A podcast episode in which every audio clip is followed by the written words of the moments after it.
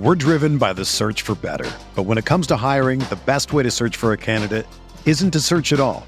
Don't search match with Indeed. Indeed is your matching and hiring platform with over 350 million global monthly visitors, according to Indeed data, and a matching engine that helps you find quality candidates fast. Ditch the busy work. Use Indeed for scheduling, screening, and messaging so you can connect with candidates faster. Leveraging over 140 million qualifications and preferences every day, Indeed's matching engine is constantly learning from your preferences, so the more you use Indeed, the better it gets. Join more than 3.5 million businesses worldwide that use Indeed to hire great talent fast. And listeners of this show will get a $75 sponsored job credit to get your jobs more visibility at Indeed.com slash BlueWire. Just go to Indeed.com slash BlueWire right now and support our show by saying that you heard about Indeed on this podcast. That's Indeed.com slash BlueWire.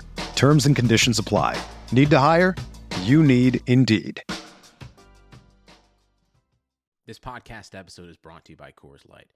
These days, everything is go, go, go. It's nonstop hustle all the time. Work, friends, family expect you to be on 24 7. Well, sometimes you just need to reach for a Coors Light because it's made to chill. Coors Light is cold lagered, cold filtered, and cold packaged. It's as crisp and refreshing as the Colorado Rockies. It is literally made to chill. Coors Light is the one I choose when I need to unwind. So when you want to hit reset, reach for the beer that's made to chill.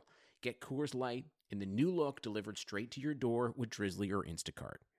Celebrate responsibly. Coors Brewing Company, Golden, Colorado.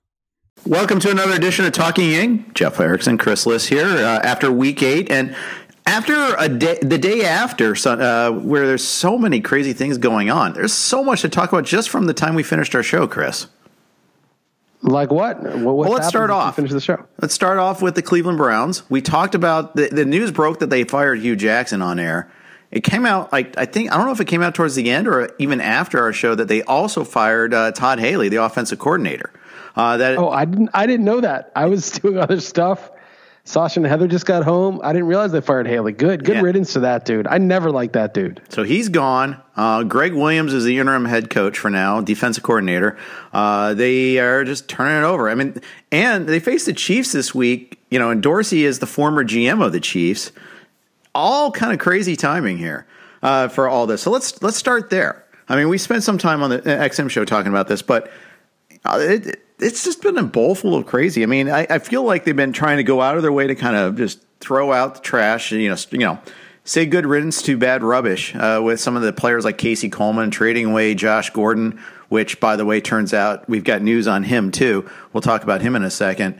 Uh, you know, it's they they miss the talent, but you know they're because they their wide receiver situation is pretty tragic right now. Uh, but it's kind of just really crazy. Yeah, I mean, you know, they're not going to make the playoffs. They were 0 16 last year, so nothing in the short term matters. I got into this on the uh, on the Real Man Wood with Dalton. He was saying, "Isn't are you going to stop defending Gruden?" And I was kind of like, "What do you mean? Gruden's doing a great job. He's getting picks. What else can you do except blow it up? Who cares how bad the product is right now?" And so, you know, none of the, none of the current stuff really matters. But it's like, is he? I mean, are they building anything? You know, they traded they traded Gordon for a fifth round pick, and we, we can get into Gordon in a second. But what are they doing? You know, like why did why did they go into the year with Hue Jackson and Haley if they're going to fire him in midseason? I mean, you've got Baker Mayfield, you're trying to develop him. Why are you messing with him with crap coaches then? Like, why wouldn't you make this move in the summer or in the in the winter? I, I think that they they wanted to give Hue another chance. Was the line that Jimmy Haslam was saying uh, and wanted to have some sort of stability, and that was the opposite of stability there. Uh, instead, just adding Todd Haley just created a volatile mix. I get the feeling that Todd Haley doesn't play well with others. Uh, that there's a reason why Ben wanted him gone in in Pittsburgh.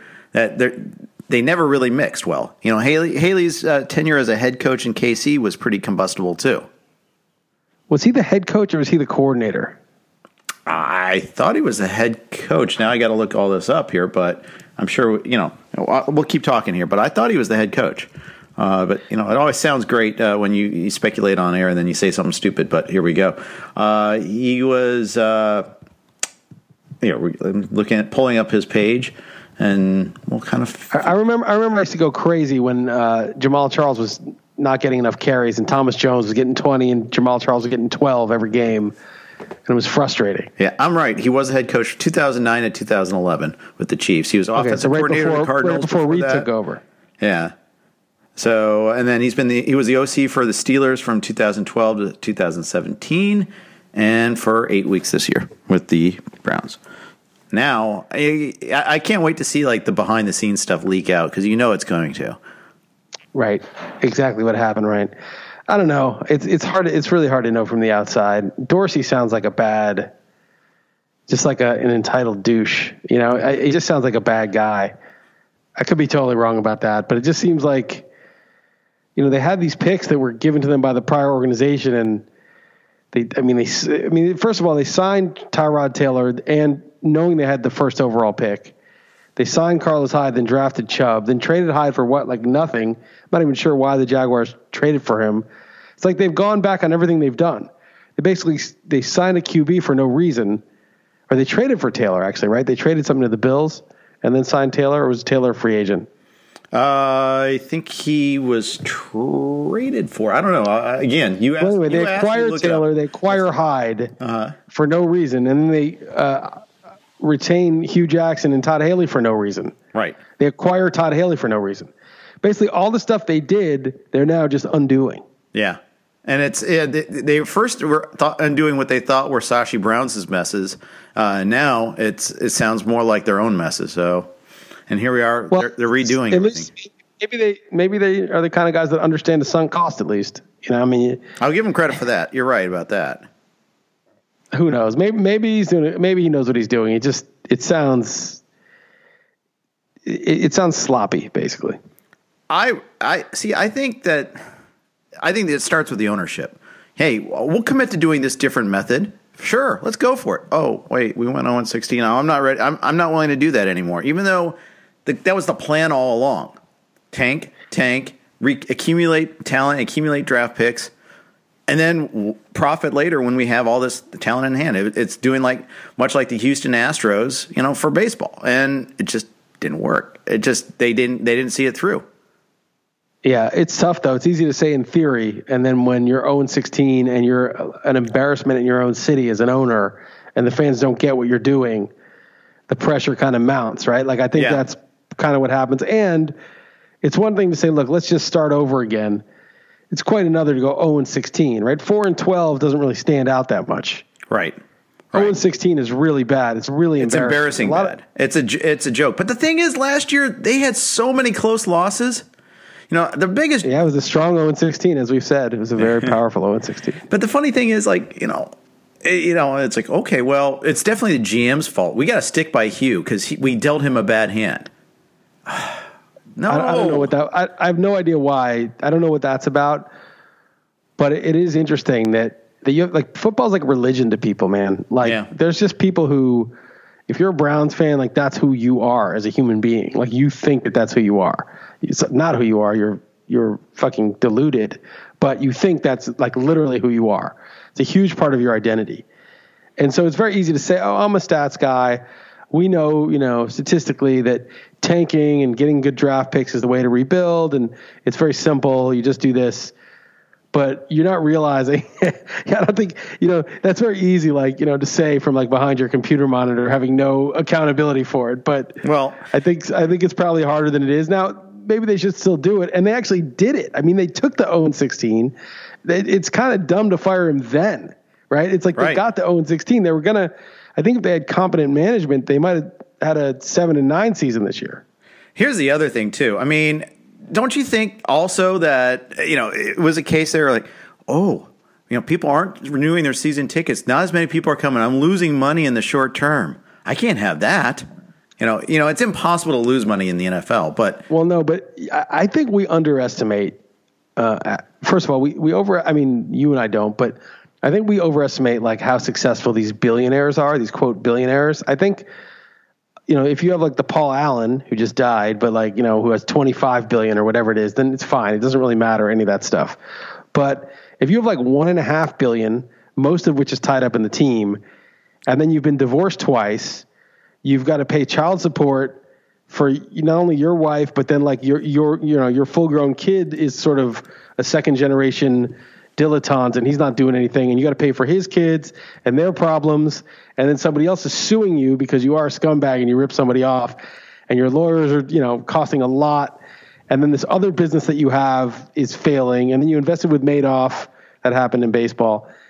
And like yeah you're a billionaire on paper because the team's worth you know a billion dollars and you have some other assets but your cash flow is pinched and you actually you're actually worried about revenue then like sell that, the damn you know, team. The, but yeah. Well, you should. You should, right? You absolutely should. But you know it's sort of a can't fail investment and it's who you are as a person and you don't want to do it. So these guys, we think, oh, there's owners. Come on, man. Who gives a shit? Like, so you're going to lose some money from revenue from ticket sales. Like, you lose a few mil here, a few mil there. Big deal. You're a billionaire. What do you care? Let's put a winner on the field. But I think more of these guys than we realize are um, financially strapped. I know that sounds crazy, but that they're like actually, you know, the, the cash flow is an issue. Otherwise, it makes no sense. Of course, you would win, right? I, I think some of these guys have cash flow issues. In April 2013, the, the FBI executed a search warrant and an affidavit detailing a five-year fraud scheme by the Pilot J Flying Chain, Pilot Flying J Chain. This is Jimmy Haslam's company. The company right. paid restitution to customers and agreed to pay a 92 million dollar penalty pursuant to a criminal enforcement agreement. So, yeah, you got something there. Probably had to borrow to, to pay that. You know, he's probably strapped. I mean, a lot of these guys, obviously the Wilpons were strapped. A lot. The Dodgers before they sold were strapped.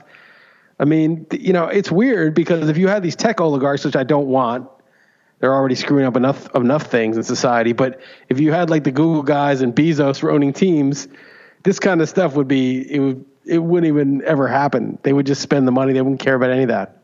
Yeah, and so that, that, would be some true analytics nerds running the running baseball, like everyone's clamoring for. Just get like Silicon Valley to each own a team. They'll tank. They'll go own 16 for five years. They'll do it for 10, 20 years. They'll do it so People fast, they'll make your head spin. Win. Yeah. What? Do it so fast, they'll make your head spin. You know, they, they, will be like, oh, no, the, the best plan analytically is to take 10 years of zero wins, load up the roster. Yeah. Uh, so I, I think – it, I, I, think that, that you're right that that's an issue, and I you know we had this discussion earlier too about ownership in the NFL. How like you know it's the you know the originals were were great men, you know great franchise builders, you know built the league and all that, and their offspring are just these goofball dilettantes that haven't had a day you know worked a day in their life. And they're just entitled to all this this status and wealth and all that. And the, just the status of being a team owner you know, there, there's exceptions to this rule, but that they're right. definitely the, not the same caliber of person. Right. There's rare exceptions, but it's like it's kind of like you grow up in a tough neighborhood, you're probably going to be a tough guy. Then you get rich and you raise kids in a nice neighborhood and send them to a private school. They're probably not going to be tough. You know, and just transfer that into like being hungry to do whatever it takes to have a skill set that allows you to be a great business person and owner of a team. You probably never get it you know, because you just never, you didn't grow up in that neighborhood. You didn't, you're not hungry.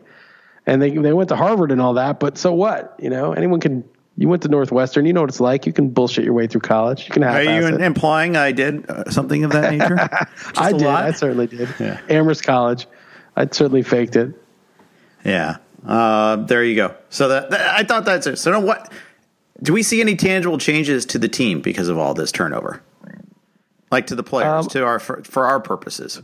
No, I mean, what what can they do? You think they're going to make a trade? They, are not going to make a, a, go for a trade. The Browns. I mean, no. who are they going to trade away? They're not going to trade Mayfield. They could trade Tyrod Taylor. I don't know who really wants him, but they could trade him. They could trade. There's really no one to trade. They could trade Jarvis Landry. I guess he could be traded. They could, they could, but they just they just added him. Uh, that hasn't stopped them before. No, but Landry's not Landry actually has value. That's the reason why it's probably a good idea to do it, but yeah, you never know. Trade. But that see, that's what Sa- what would Sashi Brown do? That's what we, they should be asking themselves. Yeah, I mean, we don't know that Sashi Brown is a genius. He's just no, doing. No, Gruden, I agree with you on that. Well, he just did what Gruden did. He's basically tanking and got a bunch of picks. We'll see. You know, I mean, that's it's just so funny that Sashi Brown is like the patron saint of analytics, and Gruden's like this idiot just because he's made one comment about analytics. But they're doing it's the exact same that one comment on analytics. It's let's bring in the guys that used to be good chain too. Hey, well, I mean, I talked to Dalton about it. It's like, oh, Doug Martin, who's like 28, oh, what a, what a franchise killing acquisition! Like big deal. Jordy Nelson will take care of our, you know, replace Michael Crabtree, who was, was kind of crappy anyhow too. Uh, he, do, he, does replace Michael Crabtree. He's exactly a Crabtree esque type of receiver at this stage of his career. Boy, that, there's zero need for him, but, but he actually does. I'm amazed replace. that you got so much out of Derek Carr against me uh, this week, despite Nelson and uh, Martavis Bryant doing nothing. Oh yeah, don't forget trading away uh, was a third round pick or a second round pick for Martavis third, Bryant. Third for Martavis. Yeah, that that was brilliant. Well, no. I, I, I, again, I'm on board with that. Like maybe they should have given a fourth or whatever because the Steelers had really no use for him. But Martavis Bryant, if he ends up going, well, we'll talk about Josh Gordon in a second, but easily could have blown up and been good. Yeah. The guy was like, he's 6'4, 215, runs a four four. I mean, I don't know. Maybe they overpaid, but uh, you know, when, when the Patriots paid a, a fifth for Gordon, let's say Gordon gets suspended again and he gets cut. Are they going to be like, you idiots? You gave up a pick for Josh Gordon. No, everyone's like, that's a, that's a great gamble. Martavis is kind of like another version of that guy. They paid a third, it's higher than a fifth, but still. That's right. That's right. Um, so let's talk Josh Gordon. And then I want to talk Gruden because there's other things I want to talk about Gruden. But Gordon uh, has been tardy at least a couple of times, including today. He's going to be benched for the Monday night game for part of it, a couple of series, a disciplinary measure. Um, what do you say about this? What can you say? Well, first of all, this is a slap on the wrist. I mean, Belichick, freaking Jonas Gray got four touchdowns, 200 yards, overslept one day, and he was cut and never really played in the league again. It's like a pra- practice squad guy. He's out of the league. So that, you know, that's the full wrath of Belichick. Yeah. The fact that he's just missing a couple series is like, we need this guy. We want to win the Super Bowl, and this guy's good enough to. This is like a really light punishment for being tardy multiple times. It's like Josh Gordon. It's it's a obviously he's there's something up with him. There's some sort of issue. and Not that he's like on. Not that he's you know getting drunk or anything again. But it's like, dude, fucking show up on time. You know, it's like just fucking show up on time. Like, what the fuck is your problem? But obviously, he has a problem. He has like some kind of a problem. Like, it just either I don't know. I, I don't know what it is. But you know, there's people that like they undermine themselves. They do things sort of in spite of what they know is good for them to create a situation for some reason. Right. They make self-weighting decisions. They do that all the time. Yep. They do what? Self-weighting de- decisions. You know, they, they, they, they hurt themselves no matter what, you know, they can't help it. They just have to do it. Well, I mean, I, I feel like people have a choice, but, you know, they, they end up taking the other choice. And like, it's, you know, there's pressures there. There's issues that, you know, are, most people probably couldn't even imagine entirely, but it's, uh, yeah, I don't know. I don't know. I don't know what the deal is. I mean, this is why I didn't draft him this year anywhere. And I, you know, I love Josh Gordon. I love the talent, but it's like I don't want to deal with someone who has drama. I don't care if some guy smokes weed in college or what I thought it was at the time. I just don't want someone who has ongoing drama. I guess it's the same knock on Martavis Bryant. It's like, just don't always have an ongoing drama. Just fucking show up and play. Right. Fine, you smoked weed. It's no big deal. They shouldn't have busted you that much, but they did. So now get it together and play but it's always one thing or another. We'll see. I, I hope. I, I, would love to see them win a Super Bowl and Josh Gordon be a big star in the Super Bowl. I'd love to see that, but it's not trending that way. No, it isn't. Uh, going back to Gruden real quick, it's a little tiny stupid thing, but watching the game yesterday, there's about four minutes left in the game, three and a half. Colts just went ahead by two touchdowns. They just did their, just got their go, uh, got their their second score. I think it was the last max score, uh, and yeah, the the, uh, or no, or maybe the, the, they had just they had just punted, but the the the uh, Raiders weren't. Call, yeah, okay, no, the Colts had the ball and they were just running out the clock or whatever. There's four minutes left. They're just running the ball. They're, they're, it's four minutes. They're down two touchdowns. Game's not completely over. Green doesn't bother to call timeouts. Do, doesn't bother yeah. at all. And then yeah. even when they get the ball back, you know they're not they're not running hurry up. They're not calling any timeouts. They just oh game. I don't care. It's like they purposefully were punting at that point. Right. But and maybe that's also correct. Maybe it is, but no one said anything on the broadcast. It was like, is is this just you don't do you not it, right tip he, the king? Yeah, he was maybe he really was tipping the king. That's the classic thing to do. We don't want to drag this game out anymore. You can't let the boys get hurt. Right. But it's like right if you have the ball down 14, or, or you can get the ball back with two or three minutes. I mean, you got to score a quick touchdown and do the onside. You're just like you're not dead. You're not down 30. If you're down 30, then fine, just Yeah, let it run. You're scores. right. You know, you got maybe a one percent chance, but You one scored percent is 28 real. points in this game too. You know, Yeah, it's, you- your offense has actually been functional. Yeah, it doesn't pass the airplane test being down two scores. I mean, so you should you should try. I agree. I, I think it's kind of weird. Um, I, you know, I, again, I I don't really want to defend Gruden saying he's a great coach, but I said, this to Dalton on the thing, and I'll say it here. Basically, we know that he won one Super Bowl. He took a shitty Raiders team in the '90s and got them to the playoffs. They were 12 and four one year under him. He took Gannon, who was kind of a journeyman, and won an MVP. And now he then he went to ESPN for a bunch of years and made money. And now he's back. And he drafted a guy who looks like a bust in the first round, some lineman that Dalton was saying sucked. He's made some weird signings. He probably shouldn't have traded a third for Bryant. But then again, he made great trades for Khalil Mack and Amari Cooper. He's like rebuilding. He's get, getting the franchise rebuilding, which is the most important thing. It doesn't matter that he signed Doug Martin. I mean, who cares? Um, and so, on balance, it seems like if I knew nothing else about him, I'd say he's probably at least a decent football mind. Also, if you look at the offense, it's not some uh, anachronistic, shitty offense. It, it's pretty good. I mean, they don't have good players, but it seems pretty good the way they throw to the backs and get Cook involved. And Carr seems to be a very mediocre player, but the offense doesn't look prehistoric, does it? Um, you're right about that. I don't think it does entirely, no, but I they just yeah, I, I yeah, I'm I'm confused at some of the things they're doing. That's all. And maybe there really is value in being higher, like that much higher in the draft. Maybe it's worth it to to punt a game or two. And uh, you know that there, we've always kind of assumed that there's not much difference between drafting first and third or third and fifth in the draft. People trade up a lot though if there's two QBs and you're drafting third or second, and you, Right. let's say like there's a team, you know, let's say there there's a team like the Niners who's drafting super early, or the Cardinals, and you don't think those teams are going to take a QB, so you you know that the four pick or the three pick is the one you want to be, mm-hmm. and so you know that people trade up for that. I don't know that he's consciously taking. I mean, I don't want to read minds. I'm just saying all we know is that the guy had a lot of success his first go around twice. He did it twice, two different teams. yeah, And then he's back now, and he's He kind of parachuted player- in on the second one though with the Bucks. Tony Dungy had laid the groundwork. That team was already a good team. fine. Sure, it was a great defense. It was a, like a historic defense, but it didn't fall apart when he showed up. It No. did even better. And then the offense was good enough to win a Super Bowl. Yeah. And that was the second team he was with. And now he's back and he's trading away Khalil Mack and Amari Cooper for picks. And Yeah. people are like, oh, he's an idiot. I, it, it just, to me, it makes no sense. It's just because he said one thing. We're in a society where you say the wrong word about wrong thing, and, and people who are in one camp or another, that's it. You're dead to them. You're the worst. You're, you said the thing. It's so dumb. It's really stupid.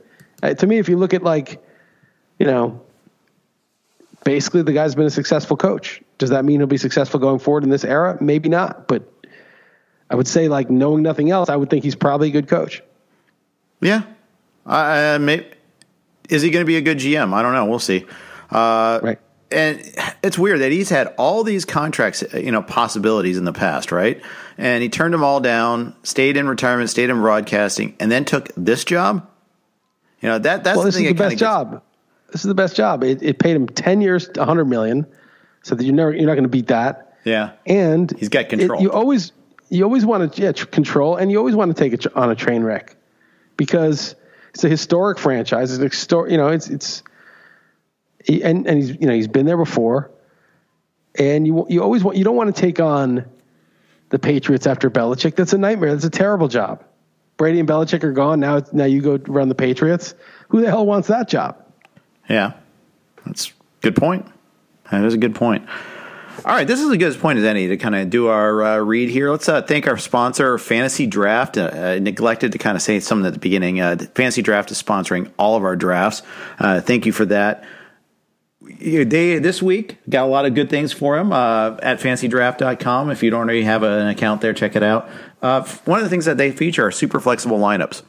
For instance, for the NFL, there's no kicker, and you can draft four running backs if you want. A lot more flex options. In the NBA, the lineups are even more flexible. You want five guards and two centers? No problem.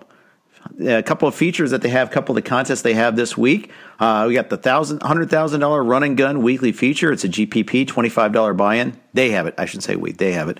Uh, also, the five hundred thousand Fantasy Draft championship, hundred thousand to uh, first place.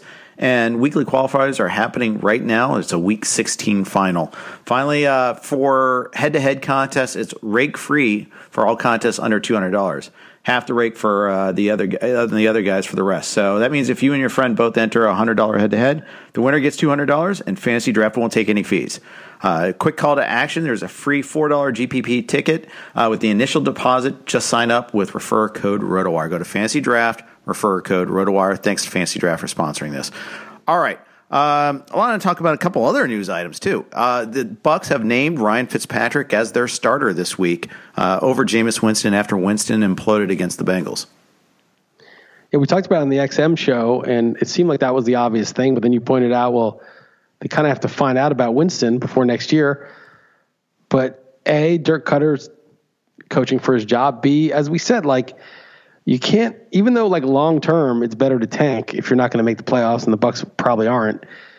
In the short term like people care. You know people actually care about the product uh, fans of the team. Yeah. And then also um, there is a morale thing with the team where it's like well this guy's so much better. The receivers prefer playing with them I mean, at some point, like you got to be accountable. You know, you right. can't just be a first overall pick, and that means like you skate forever no matter how badly you play. Like other team, other guys on the team, if they make one error, miss a block or miss a tackle, they're benched. They can be cut. So yeah. at some point, you know, I think having like it be a meritocracy is, it may be like, again, on paper, like, oh, just tank. Who cares? Let's see what you have in Winston. You probably cut him, but maybe he'll be great. But you know, it's you don't play, you don't coach and manage an organization on paper. At some point, it's like, dude, this guy's been way better. Right. So he's got to play. Even, you can say moral hazard, but it's not even that because, you know, it's not just his job on the line, it's probably the entire coaching staff. And right. yeah. they're, they're still within reach. Now they're three and four. Maybe not on winning the division. Saints are six and one. Funny how that the only loss was to the Bucks in week one, and right. here we are now. But you know, they, there's you know, there's still wild card possibilities, and even possibly I've seen teams catch up from three games down. It happens. They'll get head to heads against the rest well, of the division they'd have to go on a sick run because they got everybody else in between them too. Right. It's not just well, of course. It's, it's not just the Saints, and it would. I mean, it's not going to happen. But when you're, you know, when you're a team that's three and four and you're you're competing, you don't. It's not up to you to figure out the odds. The last thing you want to do is say, "Well, we have a one percent win, pro, you know, playoff probability, so let's tank." Like, no, no, you can't think like that as a franchise. You got to think, let's play until it's no longer until we're out, and once we're out, then we look at the future. It's just you might say, well, that's dumb mathematically. You got to know that you're unlikely. It's like, no, because then if you're doing that, then you're you're basically in the short term, you know, or, or in in like a, the medium term, that's correct. But in the long term, just fighting for whatever you can get until it's a certainty is just a good way to go about life. You know, it's like if you you don't you don't say, oh, well, I'll never make it as an actor. I'll never make it as a musician. I'll never make it in this industry. There's only one in a thousand people who make. You know, it's like you could do that your whole life. You know, but at a certain point, it's kind of like no, you just try your best until you really can't, you know, until you hit the wall, until it's impossible, and then you quit. You don't quit because of the odds. Right. You know, you quit when it gets to zero. And and I, I just again I think it's a disconnect between sort of like the uh, you know, the statistical way to run it and the reality of just the way I, I think it is. You know, it's just I think you gotta the players have to play until they're truly eliminated or, you know, three and eight or something like that. You know, until it's like really out, out of hand and then you can start looking toward the future. And they still would have plenty of time to evaluate Winston. So I don't know. I'm fine with the move. I mean, it sucks for me in the uh, QB league we're in, but whatever. It is what it is. I, I could have traded him for Brady, by the way. I was offered Brady straight up for Winston a couple weeks ago, and I turned it down because Winston had his bye. And I was like, ah, well, you know, he's had his bye, and like in a two QB league, it's just, mm-hmm. you know, that bye week is so valuable to have used it up you know, even though I said that and I didn't want to deal, I should have just taken the deal. Now, did was was Fitzpatrick held on to, or has he been dropped? Uh, he's probably been dropped. I don't know for sure. Yeah, I, I, guess there's ways to look that up, but uh, you know, right. my turn to ask the, a question that I could look up instead of asking you. Right. Well, it's not important. I mean, obviously, someone with more fab than me is going to get him in that case. That's true because you blew it all on Alfred Morris. Exactly. No, no, no, I did not. I did not. Other league. Other league. Okay. Yeah, I blew this. I blew it on Julian Edelman, who I. But I actually that was smart because I dropped Edelman to make to keep Greg Olsen, who you dropped, and then I immediately got Edelman back. So those were all good moves. It just you know did what I, I should I probably should have picked up Fitzpatrick for free, but you know where I am. I, I, was mostly like I'm not playing defense. Like, oh, I better back up my quarterback with an extra roster spot, even though I've got Le'Veon Bell and Fournette You know, like there's no way I'm going to do that. You know, that, that makes no sense. P&L still P&L is holding on to Fitzpatrick. He has him. Well, he didn't have him. It was Payne who had him, so he must have picked him up last week. Must have. There you go. So, and then Huevos, I'm sure. And, he, and he's the one who was loving Winston so much. Yeah. That, yeah, he picked up Fitzpatrick. Time is a flat circle after all. Yes. I got to see if Fitzpatrick's owned in Huevos too, for that matter. Because uh, everywhere else, he's going to be available. There's going to be very, you know, most. Well, no, I mean, in a one QB league, I mean, you might pick him up and get use out of him, but it's pretty easy to find QB value. He's available in Huevos, by the way. So that right. Well, we'll see. See how much. Yeah, see how much. Uh, who has the most fab, basically?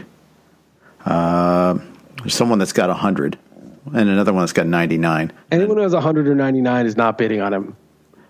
Yeah, uh, Evans has ninety three. He's probably bidding oh, on him. Evans will get him. Yeah. Anyone who has a full amount of fab is probably checked out and not really taking it seriously. That's what I would think. But uh, there you have it. I only have 41 in that league, so I'm not getting him. I'll, I'll put the uh, keep him honest bid in there, but knowing that I'm not going to get him. You've got five because you always spend your fab early. I always spend it, yeah. All right. So I, you know, I like the I like the move. I, I think it's the right decision. Maybe uh, I think well for I, have seen some criticism of it because you know, as in like, well, it's results oriented. They're not doing the right thing, but I think they are doing the right thing. I think he's the better of the two guys. He, right. Again, I, I, can't emphasize it enough that like the, the narrow focus on oh, but you have to look for the future. The season's over. Like you're not taking into account like an actual real life team. Right. You're acting like it's like played on a spreadsheet. It's just not. Like you, you are sending. There are people that are influenced by your decision. They are seeing how you run your team there are other second order effects that you're not even it's not just simply like well they're out of the playoffs. They're not going to make playoffs. They have a 2% chance to they have a 0.04% chance to win the super bowl. So that's not worth it. They should you know that's just not how it's that's just not how it is. And you can argue that well, we already know what Fitzpatrick is and this is not him but eh, with the same personnel they're better with him Right. I mean, look, Rich Gannon is not wasn't as old as Fitzpatrick, but he was a journeyman right. for Jim like Plunkett. eight years. And he, I mean, yeah, right. yeah. Well, um, Gannon got to Gruden's Raiders and won MVP. Yeah, and then two years later took him to a Super Bowl with um, whatever that guy's name was, the guy who succeeded uh, Gruden in in Oakland. But um, it's coming to me, but whatever. Who cares? Uh, Callahan. The, the, Callahan, Bill Callahan. I mean, we, we don't know for sure. I mean, he's probably not the future, but whatever. You just you, you play him, give the team a chance to win. Maybe they end up five and four a couple weeks, and it's exciting. There's something to play for. Yeah, maybe so. So, uh, and yeah, I think they're going to have a pretty decent schedule left too. Hey, you know, first of all, they get their division, which th- there's really not too many bad spots to be in there. Um, you, you, start with that as your starting point, and then you look at uh, going forward. I, they have, the, I know they have the Ravens. That'll be a tough one coming up at some point. Uh, but what what they have going forward, the Ravens aren't that good though. The Ravens aren't such a good team. At Baltimore, I, I, I think that'll be a pretty I've suckered spot. into taking the Ravens minus two on the road. That was dumb. Even my number said to take Carolina. I was like, no, I have a Ravens feeling. That was stupid. Yeah, I think I did the same. I think I was badly off on that. At Carolina, home against the Redskins, at the Giants, home against the Niners, Panthers, Saints, at Baltimore in week 15, first round of the playoffs in most leagues, at Dallas. Uh, so bad playoff schedule uh, if you happen to get that far with Fitzpatrick. But, you know, you just get there and you worry about what else has happened because, you know, one injury can change everything as far as those looking ahead matchups. So I, I usually don't look ahead that far ahead, anyways. Yep. Support for this podcast comes from U.S. Bank. If you're looking for a credit card that fits your lifestyle, look no further. U.S. Bank has credit cards that make every day rewarding, no matter what you're into. Feeling hungry? Check out the U.S. Bank Altitude Go Visa Signature Card. Earn four times points on takeout, food delivery, and dining. And get two times points at gas stations, grocery stores, and on streaming. That'll keep your wallet and your mouth full. Big spender? The U.S. Bank Visa Platinum Card has a low intro APR for large purchases or balance transfers. And you call the shots with the US Bank Cash Plus Visa Signature Card. Choose two categories each quarter. Earn 5% back on your first $2,000 of eligible purchases from those categories. So don't just get a credit card, get the right card to make every day more rewarding. Cashback, merchandise, travel rewards, and low intro APRs are waiting. Learn more at usbank.com slash credit card. The creditor and issuer of these cards is U.S. Bank National Association, pursuant to a license from Visa USA Inc., and the cards are available to United States residents only. Some restrictions may apply. Member FDIC. All right. Other things I want to talk about. Uh, Lev Bell. We talked about this the very end of the show, uh, and it, it's a weird spot. You know, we just don't know what's going to happen still. That's the funny thing. You know, we've gone this far, and there's still no talk today, you know, about is, is he going to play going forward? We don't know and what happens when he do, when he does come back. The thing is, they if they if he comes back late this week, they you know they face the Ravens at the Ravens this week. Then they have the short week uh, against the Panthers, so you might not see him until November 18th against the Jaguars if he does come back. Yeah, but we're not going to see Bell in Bell's role. He's not No. going to be a Bell cow. You know, he's going to be. I, they're not going to get rid of James Conner. He's the future of the team. He's the guy's going to be there next year. Le'Veon's not going to be there next year. Conner's been very good. There's, there's, in my opinion, there's only one reason they haven't just said, you know what, just get the fuck out of here. You know, do whatever you want to do. You know, and, and again, I, I don't want to sound like so pro management because from Bell's side of it, it's like, dude, you franchised me twice. Like, you know, I, it's the most risky position. Short, it's a short career at running back. Uh, he's killed himself for the team. He's been hurt before already. It's like either you should either give him a deal or let him go. The, the franchise was a real dick move by them. Double They're allowed franchise. to do it. Yeah. The double franchise is a dick move. Just be like, you know what? We don't want to pay you. You're running back. You're a great running back, but get get get your mark. You know, there'll be market value somewhere. But they they prevented him from doing that. And Twice. the thing is, and yet he he what he's doing now, I think he's getting bad advice from his agent. If unless he's just deciding to do this himself, we we shouldn't be so quick to blame his agent. That you know they crafted the strategy together. Maybe he he was very adamant on doing this all along. We don't know this for sure, but you know I, you know who's going to give him that contract now? I have a hard time because I think it's going to be a lot like Kaepernick in a different sort of way. No one's going to give him a big deal. I don't think they're going to I made him that, that, comparison. I made that comparison early this year. It's like Yeah. it's the same thing. It's like they don't want to incentivize that behavior. They don't want to be the team that's like, oh, you're not willing to do the double franchise. Cool, we'll we'll pay you for it. They want the players to be compliant and obedient. Yep. So Don't try to break our system. This is our beautiful system we have. It's a profit making machine. Don't try to Right. rattle the cages. right? I mean, it's it's it's in some ways bigger stakes, in some ways smaller stakes. With Kaepernick, they're so invested in the NFL is America. You, know, you can't play in the NFL and be critical of anything that happens in America. That's crazy. You know, and they, they didn't want that to be something, and so they shut that down. And with Bell, it won't be as dramatic, but you wonder which which team's going to jump. Now, you know, there's teams that'll need a running back, and what'll probably happen is either someone will sign him to a deal, or someone will lose a running back, a contender, and he'll do like another one or two year. He'll do another like very meager deal, probably. Uh, there's always there's always someone though. I mean, someone gave Mark Brunell a giant contract, you know, so Right. you never know in this league.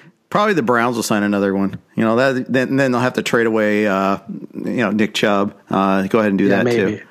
That, that'd be so. Browns like.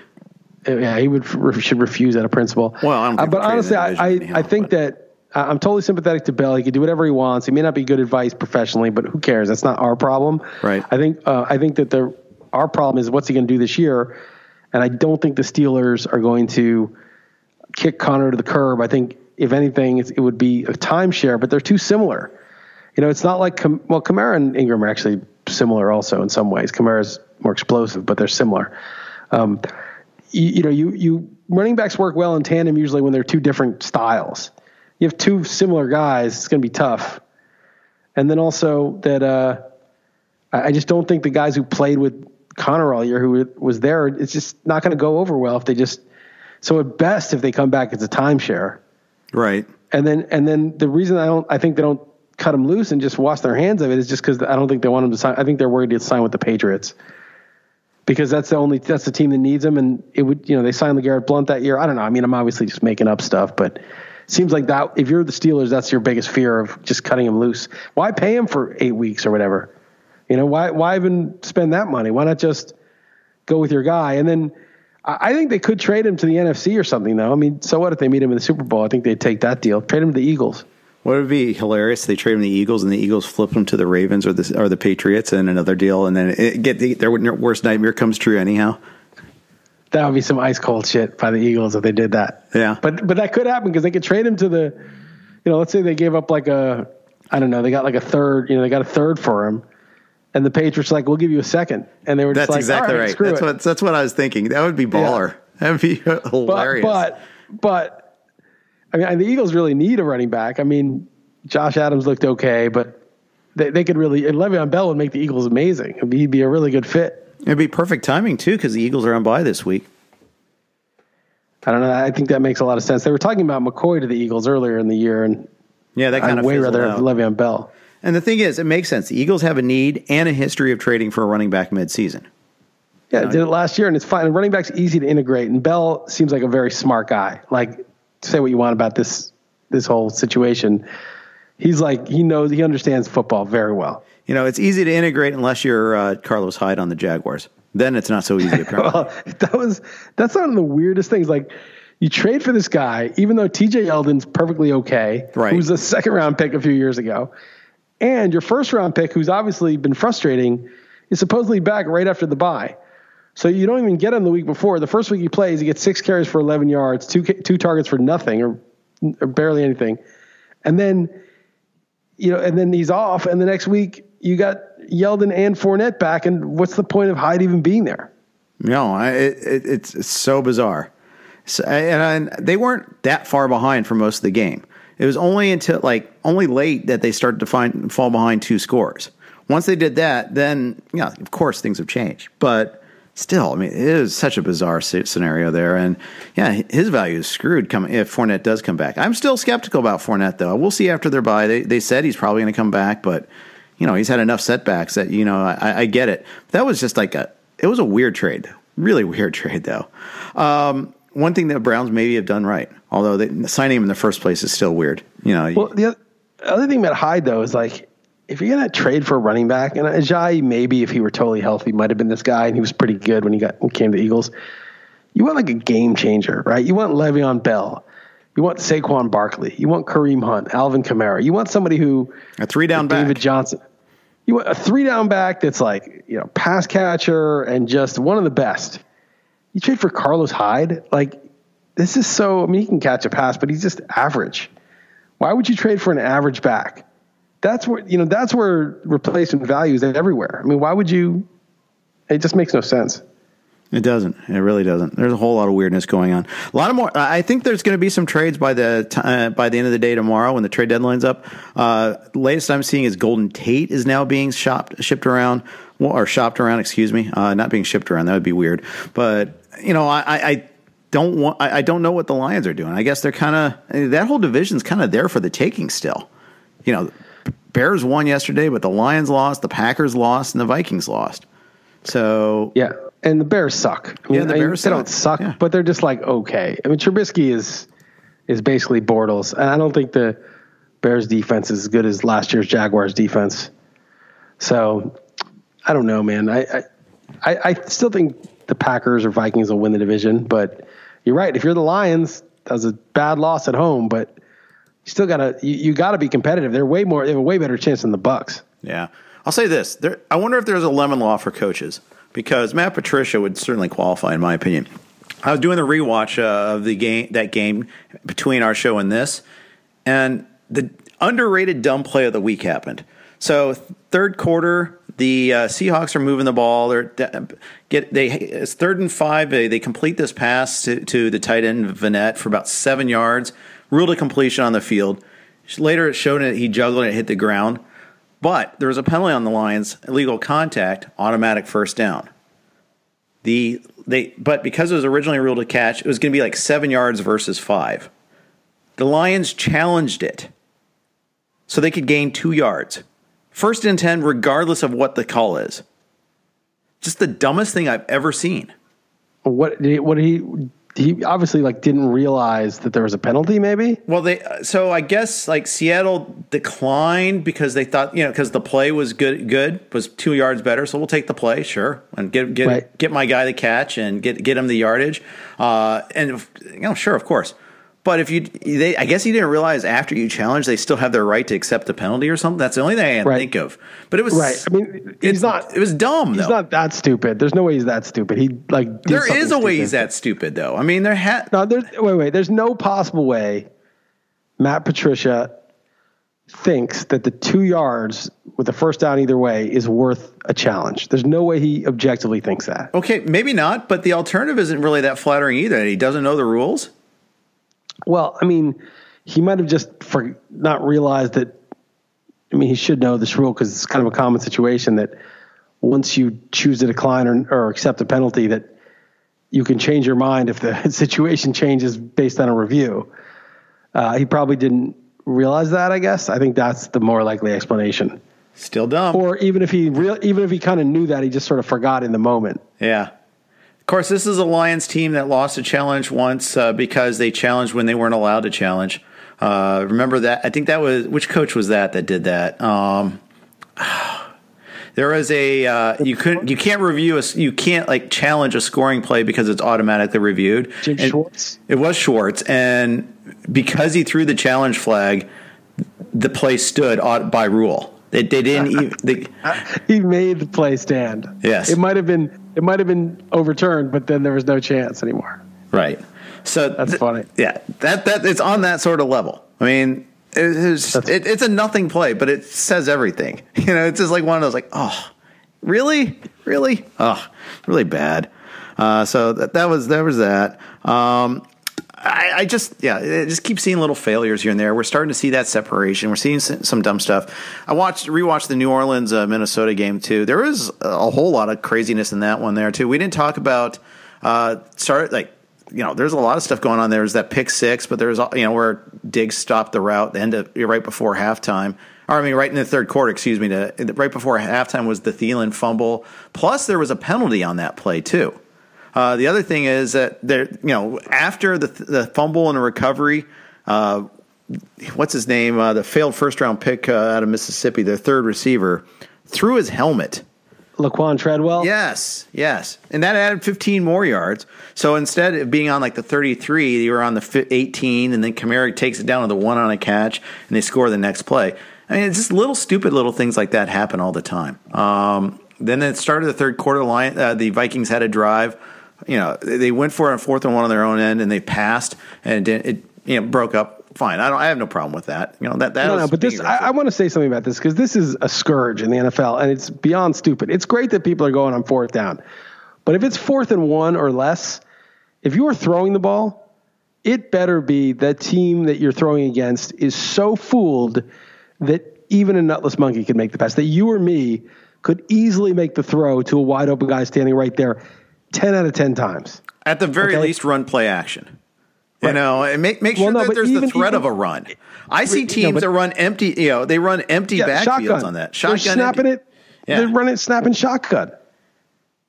Yeah, and I, I like I, I see in the college game too. Northwestern did that. They had a, a five receivers empty backfield on a fourth and one. I just unbelievable, unbelievable. But uh, you know, I, I you know it just you see that happen all the time too, and you're like, okay, No, no, but it, it's it's fundamentally just it's just wrong. It's you- you're basically making it a five yard play instead of a one yard play because if you can complete, you know, a pass from three yards in the backfield to to one yard, that's a four yard pass. So you it, it's just like, why do you need to? Passing is great if they're fooled. If they're not fooled, take the easy run.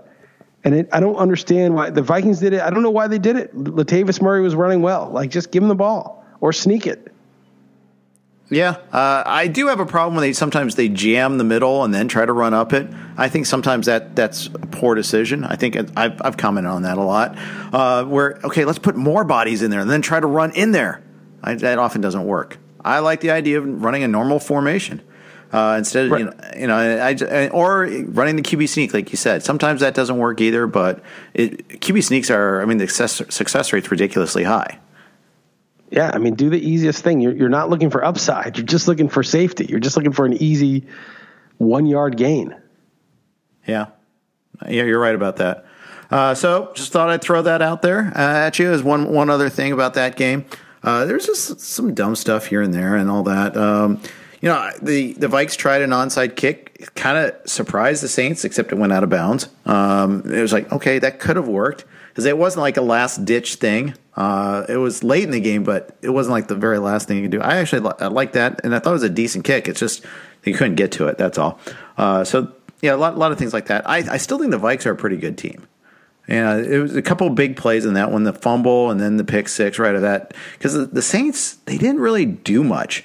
They, you know, there's the one big play was actually a throw from Hill to Thomas, and not it wasn't wasn't from Brees. So Brees's numbers are way low. They ran the ball pretty well. They they ground a lot of clock on like in the second half, being able to run Ingram and Kamara. Having both those guys has worked really well for them.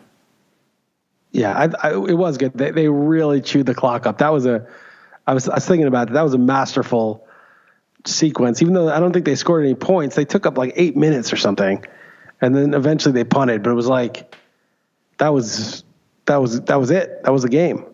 Yep, that's right. Um, and so, uh, and you know, they could have done. I mean, they had those breaks in their favor, but they had some other things they they could have done more. Like they settled for a field goal once when Kamara dropped an easy pass on third down, would have been yep. a first down. Uh, you know, Eli Apple's PI on third and seven in the end zone looked like a ball that wasn't going to be catchable anyhow. Uh, that led to the Vikings' second touchdown. Uh, so, I mean, it, it could have been even bigger. But but you're leaving out the biggest play of the game. It was even bigger than the. It was bigger than the Diggs stopped route, pick six. The biggest play of the game was Thielen fumbling. Oh, I said that. I being, mentioned that, but oh, yeah. Yeah, you mentioned they had a penalty, but like how big of a play that was because they were driving. Yeah. They were down. No, they were up, I think. They were up 13 7. 10, or 13 10. 13 10. Yep. And they they might have got up 20 to 10 and a half, and they ended up down 17 13. That is just, that's a horrible, horrible swing. And that really just set the stage. Then the pick six, and it was kind of over. But that was really and they they were right there, and they've hung they hung with the Rams for a while. I think that game was in L.A. too. I think that Thursday night game. So I think the Vikings are, are decent. That loss to the Bills is inexcusable, but I think the Vikings are probably going to make the playoffs. Them, I think they and the Packers will make it, and then maybe the Saints and the and the Panthers, and then only one team from the West and the East. Yeah, I think they're probably right about that. What about in the AFC? I mean, AFC Pats, Chiefs, Chargers, they're the easy ones. Steelers, probably. Ravens, maybe. I don't know. The Ravens kind of suck. I, am kind of sick of them. Ravens or Bengals, maybe one of those two sneaks in. And then who the hell knows? Maybe, oh, I guess the Texans have to make it. Did you say you got, Chargers yet? I said Chargers. So you got, okay. you got Chiefs and Chargers. Only team that makes it, obviously, in the East is the Pats. Uh, and the only team that makes it in the South is probably the probably the Texans, but Jaguars. You know who is sneaky decent? I still think the Colts are all right. Now, I mean, they're buff. What are they three and five right now? Three and five, and yeah, they beat Buffalo and Oakland the last two weeks, so maybe I'm overreacting to that. Uh, but I think some of the games they lost earlier, they looked all right too. I thought they looked all right against the Eagles, for instance, on the road. They're ahead of the Bengals in Week One in the second half. Um, they beat the Redskins on the road. The Redskins suck, but it's not a bad road win. The the thing about the Colts is, I think Andrew Luck. I, I don't think people appreciate that Chuck Pagano was as bad as Jeff Fisher. I, I think people fail to realize the uh, the negative that Chuck Pagano was. And I, I, know we had an illness, and you know that you know we don't wish that on anybody, and obviously it engendered some, some sympathy. So he didn't really get, I think, the true Jeff Fisher hatred in mm-hmm. terms of how bad of a coach he was but I think he was terrible. I mean, every fourth down, every punt, everything he did was terrible. And now you get Reich, who might be good, and I think we're going to see Andrew Luck. And now that he's you know took a little while to get back in the groove, but this guy was a generational prospect, and the way that he got beat up and was good and bad and up and down was what you'd expect, you know, from a generational prospect put in a Jeff Fisher system, you know, and now that he's out, we may in, in two or three years, if he can just stay healthy, and I hope he does, be like, oh yeah, it's like the best QBs in the league are like Luck, Russell Wilson. You know, like Luck is in the short list of top three QBs in the NFL. It's kind of funny how we've gone full full circle on this, right? You know, that used to be like, oh, Luck's great. Luck's great. Look at what he's doing. Eh, maybe Luck isn't so great. Look at his YPA. You know, maybe he's not that great. Oh, now, oh, now he's broken. He'll never come back. And now all of a sudden, oh, he's good again. And they, you know, they've also, uh, you know, he's spread. Thing is, he's so good, he's spreading it around. He's not like relying on just one guy, and that's that's kind of annoying. But from a fantasy perspective, but from the Colts perspective, you got to love it. Yeah, I, I think Luck. I think. I mean, there's. I had serious doubts that he'd ever come back as himself, but I think when he was reasonably healthy, it was clear that he's really good, and, and I think he might be better even than that now that he's freed from the horrible system. Yeah, and I, I, you're right, and yeah, I, I think it's uh, kind of interesting to see uh, what's going to happen next. The thing is, it's now I have a running game with me too. They have a, now I have an offensive line. Wow, weird, strange. You know, yeah, just just I, I would say that the team's definitely better, but all the success came against some total doormats. So let's just see what happens against a good team before we bring the offensive line and running game along with him. You know, because it may be that they're just okay and they're just opportunistic. Right. That that could be very well be the case. All right, let's uh, leave it off at that. Uh, anything else you want? Oh, actually, before we do that, anything else you want to say? Not really. No, I think we we covered it. Um, hope Josh Gordon goes crazy and balls tonight and uh, Three touchdowns the, in the uh, second half after getting benched in the. I, would love to see it. I'd love to see it, but he's on the ropes. If he's already, you know, it's like Belichick and the Patriots. They just command so much respect that people who are fuck ups don't fuck up on the Patriots typically. And if you're already having problems with them, it's not good. it's not, it's it's a bad sign. Yeah, it is a really bad sign. But he's so talented, he doesn't get cut. He just has to sit a quarter. Right. They're tolerating it, you know, and maybe they just know. I think Belichick is, you know, people think he's this evil guy or whatever because he's mean to the media, but um, but maybe they they're sensitive to him. They understand that he's a different kind of guy, and they're cutting him a little more slack. Yeah, and especially, hey, oh, we're gonna we're gonna bench you a quarter against the Bills. Ooh, tough. exactly, we're fourteen tough. point favorites. yeah. Exactly. Now, watch the Bills keep it close and all that, and then Gordon comes in and rescues and saves the day. That would be yeah. uh, what a narrative that would be. All right, we'll leave it at that. Thank you for uh, listening to uh, Talking Yang. Thank you to Fantasy Draft for sponsoring us. Uh, and go to Fantasy Draft, play their head to heads right now, among their other good stuff. And of course, if you want to subscribe to RotoWire, you don't already subscribe to RotoWire and you're listening to this, God bless you. Uh, go to rotowire.com slash pod. It's a free 10 day trial. There's nothing at stake. You just register. We don't, we don't charge any credit card or anything like that. So rotowire.com slash pod. That's it for another edition of Talking Yang. Talk to you next week.